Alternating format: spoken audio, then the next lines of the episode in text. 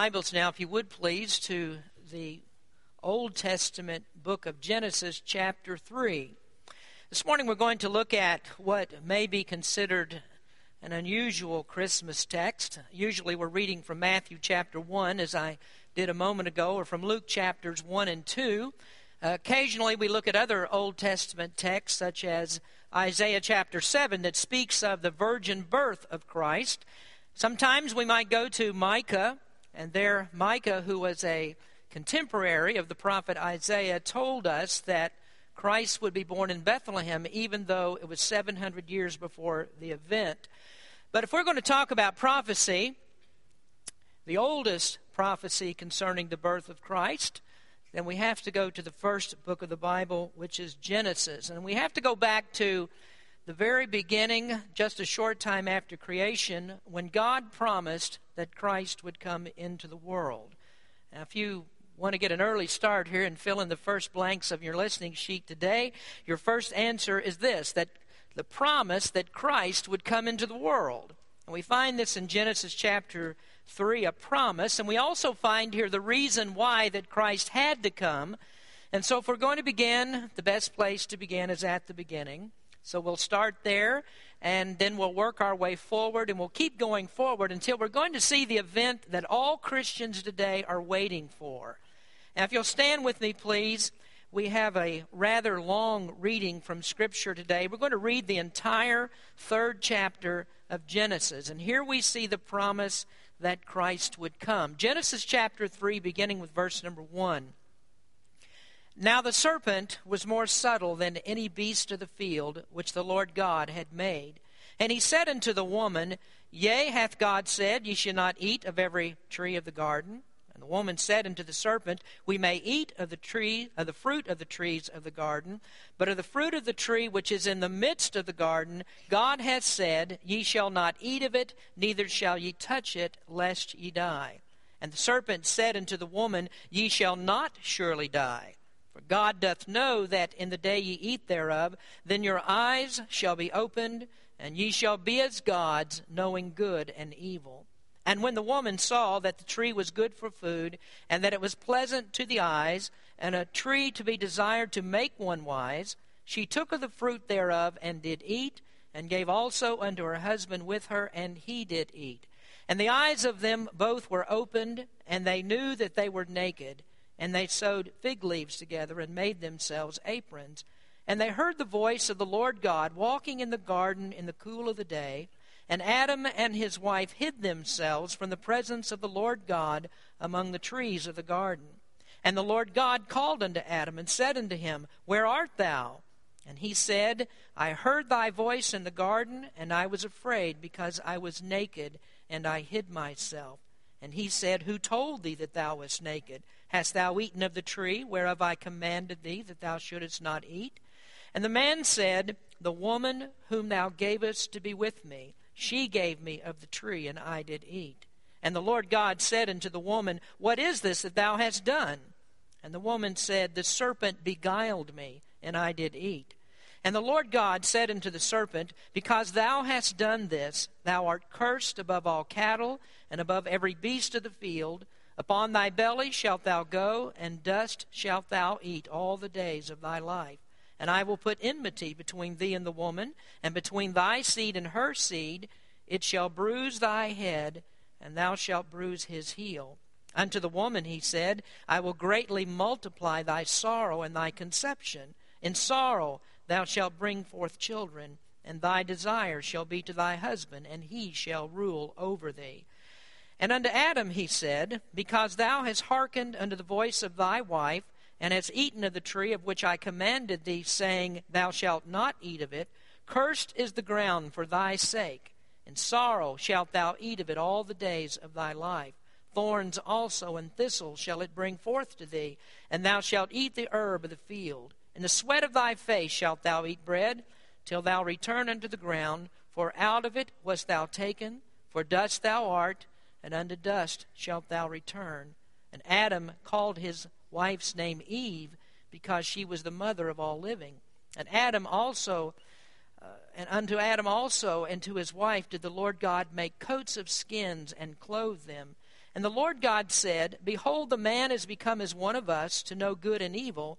And now, lest he put forth his hand and take also of the tree of life and eat and live forever, therefore the Lord God sent him forth from the Garden of Eden to till the ground from whence he was taken. So he drove out the man.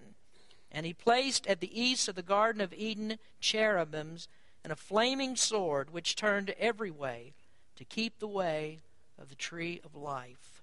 Let us pray. Heavenly Father, as we come into your presence today, we thank you for this wonderful season of the year, and we ask you, Lord, to open our hearts to the message today. And we thank you for Jesus Christ who has come to make salvation possible. Bless us as we study this this morning. In Jesus' name we pray. Amen. You may be seated. My message this morning is the plan to reclaim paradise. Well, the last verse of Genesis chapter 3 ends with Adam and Eve forced to leave God's paradise. Now, we have in this story the story of two people that are placed into a perfect environment.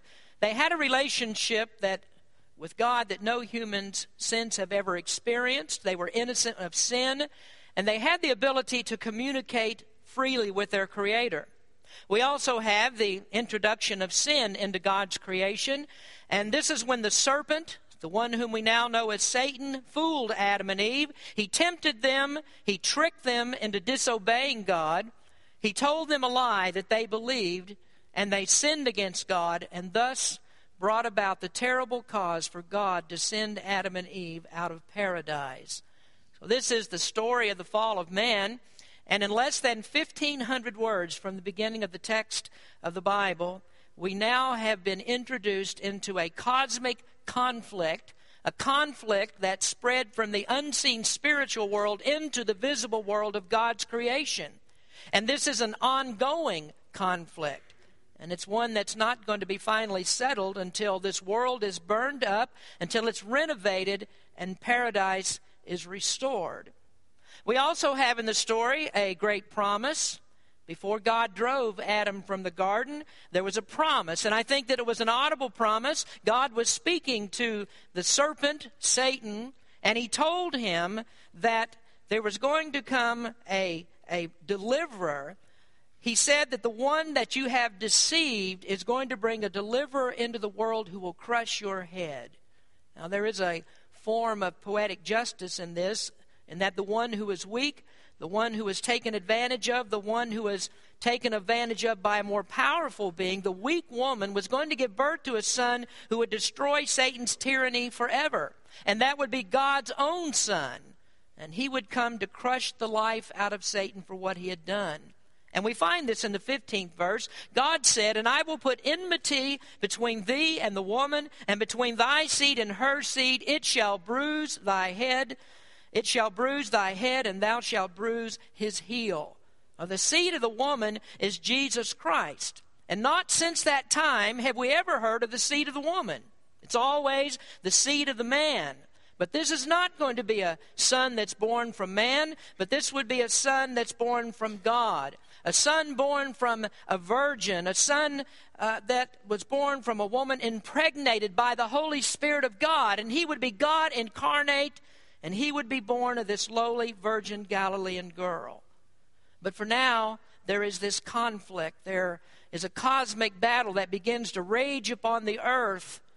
That same battle that was taking place in the spiritual world is now here, and all men and women are involved in this conflict. All people that have ever lived are in this conflict, and they're on one side or the other. They are either on God's side or they're on Satan's side. And there is no other choice. There is no neutral ground. Every person is involved in this conflict. Well, in this story, we also find, and this is very important, the curse that began the conflict. God cursed the earth. Because sin had defiled the creation, the entire earth was cursed. And so Adam was driven out. Thorns and thistles began to grow up. The animal kingdom was divided between prey and predator. And Adam himself was headed for trouble. His life from here on would be difficult. He'd been infected with sin, and from that day forward until the end of time, men are cursed with this terrible disease of sin. And so sin has brought troubles, and sin brought disease, sin brought strife, sin brought hatred, and finally, sin brings death. And in order for paradise to be restored, that curse of sin has to be erased. Sin has to be rooted out and destroyed in every form. Paradise cannot be restored to innocence until sin is gone forever. And this is why we have the promise. The promise is that Christ would come and he would reverse this curse by undoing it and cleansing men of their sin and destroying the works of the devil. Now the apostle John wrote in 1 John chapter 3, he that committeth sin is of the devil, for the devil sinneth from the beginning. For this purpose the Son of God was manifested that he might destroy the works of the devil. And so when the work of the devil is destroyed, this is when we have the recovery of righteousness. And when the Bible speaks of righteousness, it means the righteousness of God. A righteousness, very simply, means to be right with God. And whenever there's sin, man is not right with God. And so, in order to be right, that sin has to be dealt with. Sin has to be done away with. In order for us to get back into paradise, true righteousness has to be recovered. And the last time that I checked, there is no one who lives without sin. Every person born since that fateful fall of Adam have a sinful nature. And the children of Adam and Eve were the proof of that. Cain killed Abel. And that's because he was infected with Adam's sinful nature. And that sinful nature has been passed on from generation to generation to generation until we come to today and every person still has this sinful nature. And so there is no way that we can fight our way back into paradise. The cherubim with the flaming sword is always going to be there and prevent it. Sin cannot re enter paradise. And that's why, after thousands of years of human history, Jesus came to the world to be born of a virgin. He couldn't be born with Adam's sinful nature and enable us to re enter paradise. He could only do that by living without sin, being born without sin, living a perfect life. And when he did that, his sinless life merited paradise for us. Now, that is really the gist of salvation. If you want to know a very simple definition of salvation, this is it. It means to be right with God by receiving the righteousness of Jesus Christ that has been merited by his perfect life. Now, God requires it, and you don't have it. And so, when you trust in Jesus as your Savior, that's when the perfect righteousness of Christ is given to you. And that is what actually enables you to re enter paradise. Now, whenever you hear me uh, teach that there is no good work that you can do to be saved, this is what's meant. Because the best that you could ever do will never rise to a level that will unlock, unlock paradise. There's only one way that that can be done, and that is for you to be given Christ righteousness. Now, righteousness is recovered by the sinless life of Christ, but that isn't all. I mean, something has to be done with those sins that you've committed. Sin is a crime against God, and there are no crimes that go unpunished. And so Christ not only gives perfect righteousness, but he came into the world to suffer the punishment of our sins. That, that guilt of sin also has to be removed. And in order to re enter paradise, Christ had to go to the cross and pay the payment of sin's penalty. And that benefit of Christ's suffering on the cross is given to you, is appropriated to you when you put your faith in Him. And so when you believe that His life given on the cross and His blood shed was the payment of your sins, then it is by that faith that the righteousness of Christ is given to you. And then you are forgiven, and then you are justified from all of your sins. In essence, then you are right with God. And then when paradise comes, you will be able to enter. Now we go back then to Genesis 3:15 and the promise of Christ's coming, and we see that Satan would bruise the heel of the woman's seed. Now that bruising is actually the death of the cross. Christ would suffer for sin, but he was only bruised. He wasn't defeated. In 3 days he arose from the grave. He conquered death. He is alive and he lives to step on the serpent's head and to crush the life out of him. Now, what I've given you is just a synopsis of Genesis chapter 3. That first prophecy that Christ would come is given here God did not send Adam out of paradise with no hope that he could ever enter again. There is hope by faith in the seed of the woman, and faith in him allows anyone to enter paradise again. Now, I want to shift gears a little bit here and move the story along. The promise was given at the beginning, but it was a long, long time before Christ came. There was much to be done. The world had to be prepared for the coming of Christ. And so let's talk about that next, and that is the preparation for Christ to come. In Galatians chapter 4, we have another Christmas text. It's not the same as what we read in Matthew 1 or in Luke chapters 1 and 2, but nonetheless, here is a passage that speaks of Christmas. In Galatians 4, the Apostle Paul said, But when the fullness of time was come, God sent forth his Son, made of a woman, made under the law.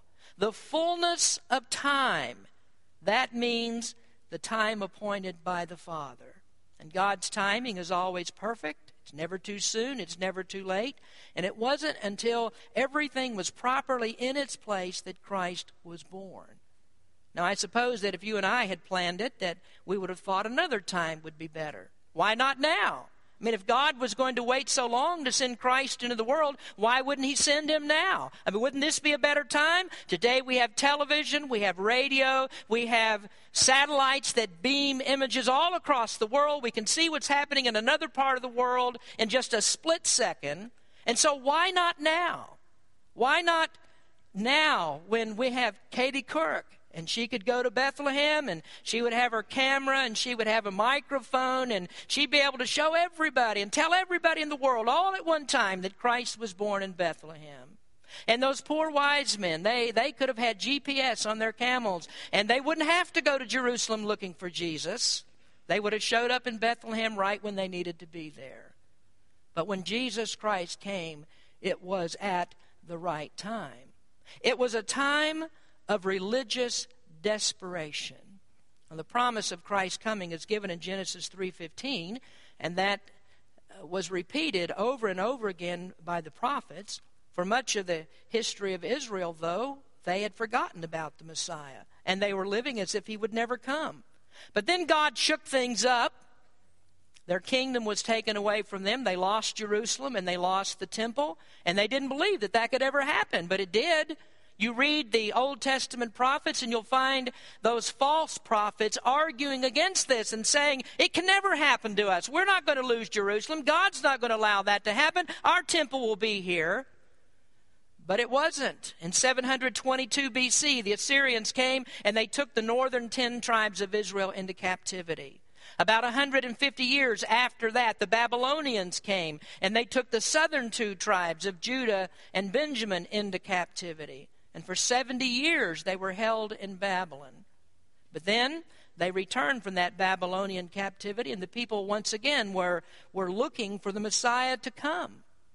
And for 400 years, although they were very wicked people, they still knew that there was a promise of the Messiah.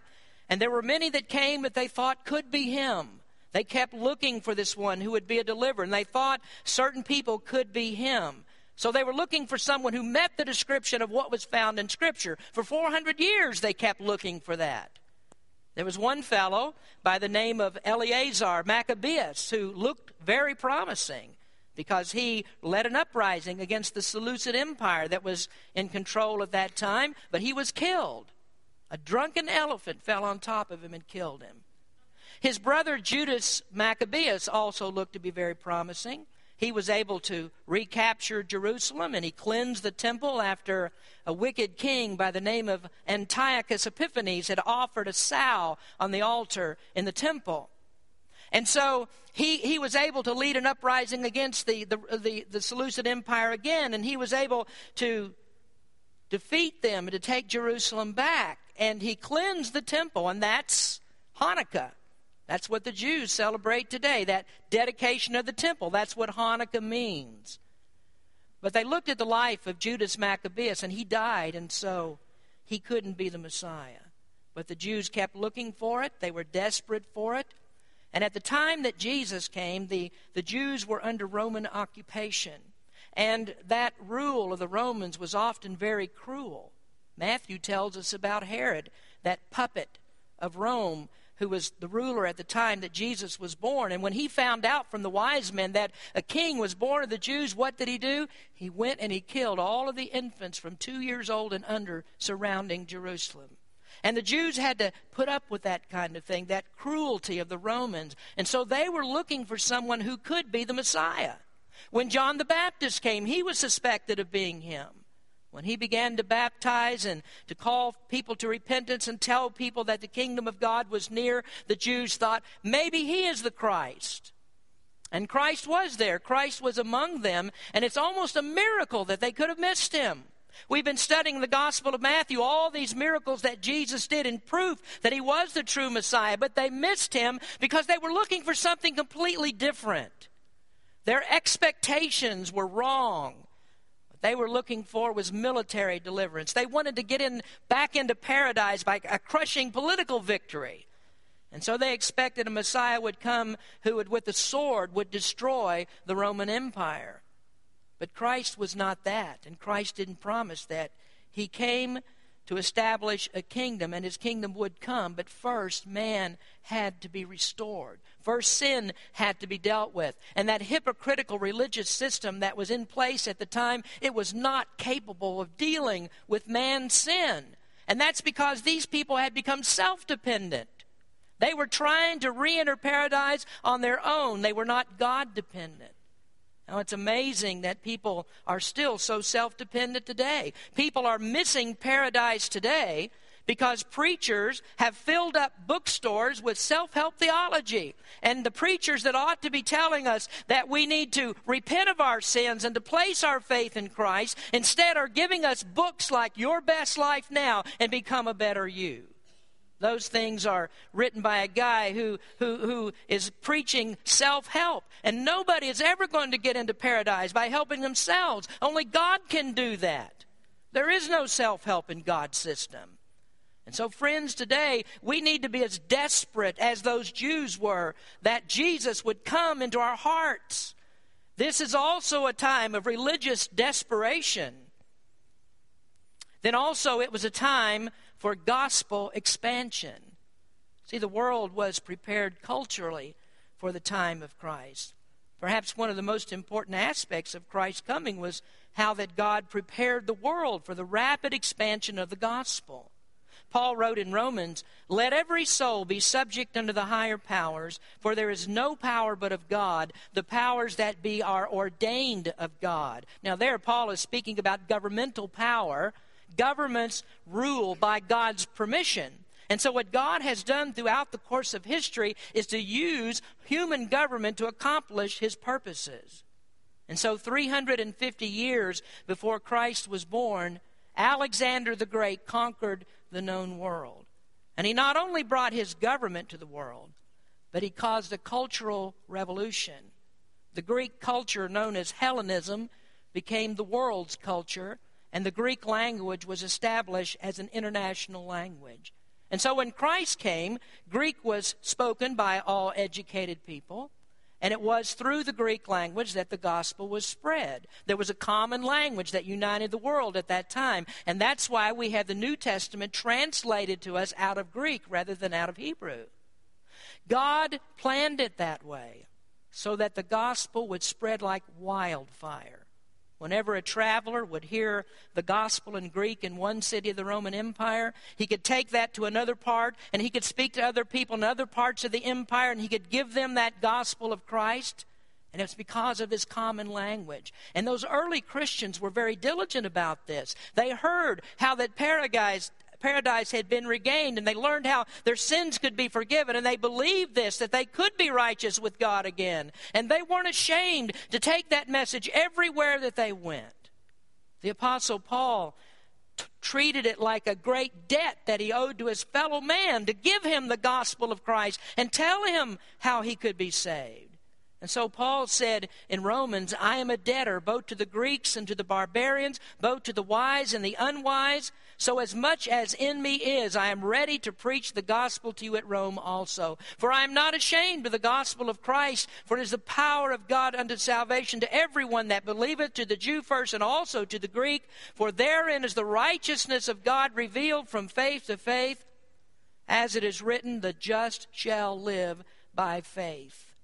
And there is Paul telling us that the righteousness of God by which we enter paradise is given by faith. If you want to live, he says, the just shall live by faith. And so, culturally, the world was prepared for that gospel expansion. The good news was that Christ had obtained paradise, and that went to every country of the known world. And so, Christ came in the fullness of time. He came at the right time. And he came to a stable in a little town called Bethlehem. He was the seed of the woman, and this was God in the flesh. God spoke to Joseph in the dream, and he said, Joseph, thou son of David, fear not to take unto thee Mary thy wife, for that which is conceived in her is of the Holy Ghost. And she shall bring forth a son, and thou shalt call his name Jesus, for he shall save his people from their sins. And God could have just as easily said, And she shall bring forth a son who shall regain paradise for his people. She shall bring forth a son who will take away their sins and give them paradise in its place. And so, in God's justice, the woman that was first deceived, the one who was first who first took of the forbidden fruit, gave birth to the one who would crush the serpent's head. Now, I want to take us back to the first of the message and tie this back together so that we see this final crushing blow of Satan. And this is really the purpose for Christ to come back. That crushing final blow is the purpose for Christ to come back. So, this cosmic battle began before the fall in paradise. It spilled onto the world stage when Adam was determined that he would destroy God's crowning achievement God created man to glorify him. And so, as long as sin remains and as long as Satan remains, he will mar God's creation. And so we ask the question today is this going to go on forever? Will this conflict ever end? Will the world actually see paradise again? And the answer that the Bible gives is yes, it will. It is going to end. The present condition of the world is not a permanent one. The seed of the woman left the world, and he sent the Holy Spirit into the world to comfort us and to aid us until he comes back. And then he is going to purge the world finally from sin and Satan. Now, there's good news and bad news in this.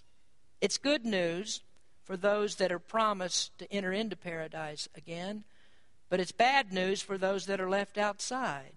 See, the most frightening thought that you could ever have is that Christ will return, and you have not been justified from your sins, and you have not been ready, been made ready to enter paradise again. Now, there are two very important features of Christ's return that you need to know about, and I'm going to tell you these, and you need to decide which is best. Is it better to enter paradise, or is it better to stay still on the outside? Now, the first feature of Christ's return is the final rejection of Satan. Now, in the beginning of the message, I said every person born in the world is on one side or other of this cosmic conflict. On one side, there stands the allies of Satan, and on the other side, there are the allies of God. And when you were born, you were automatically enlisted in Satan's army. Now, you might not like me saying that, but you were born into Satan's kingdom, and he is your God. What I'm saying is that you were born outside of paradise.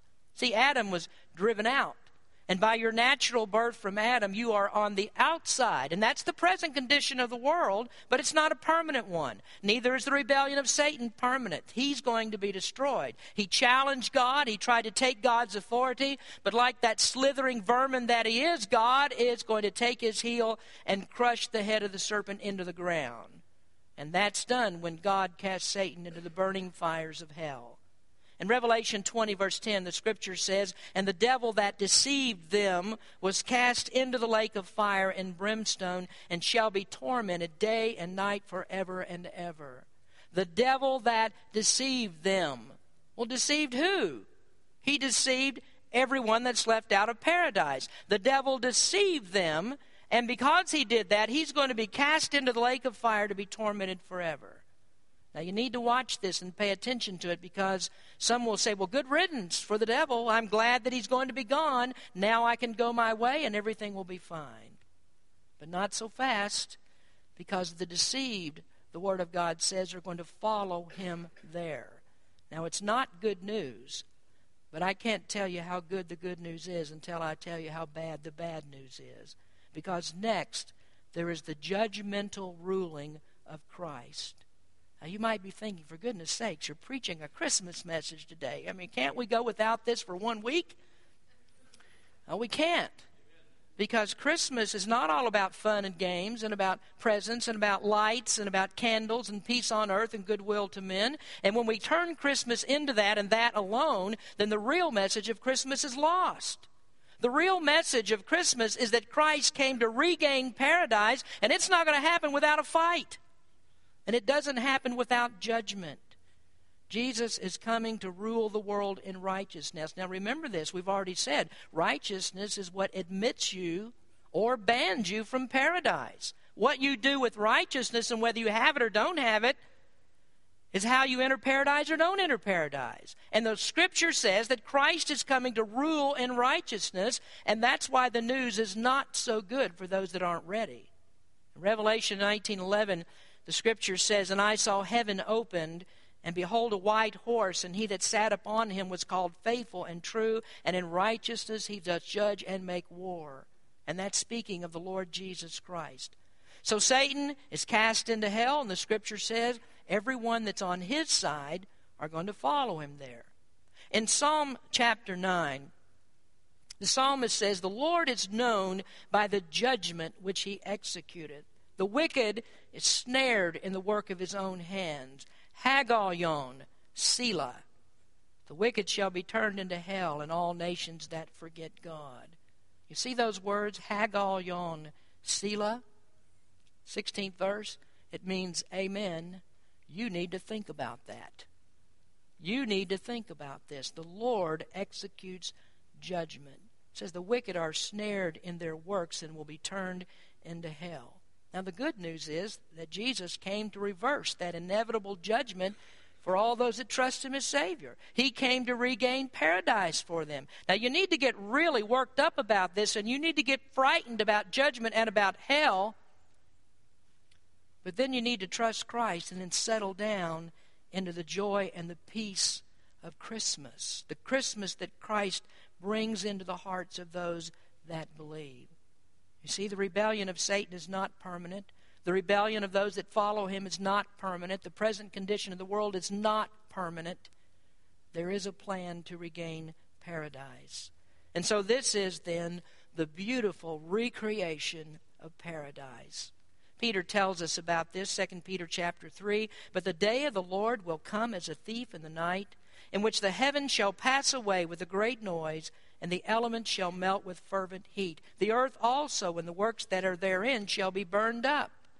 In the 13th verse of that chapter, he says, Nevertheless, we, according to his promise, look for new heavens and a new earth, wherein dwelleth righteousness.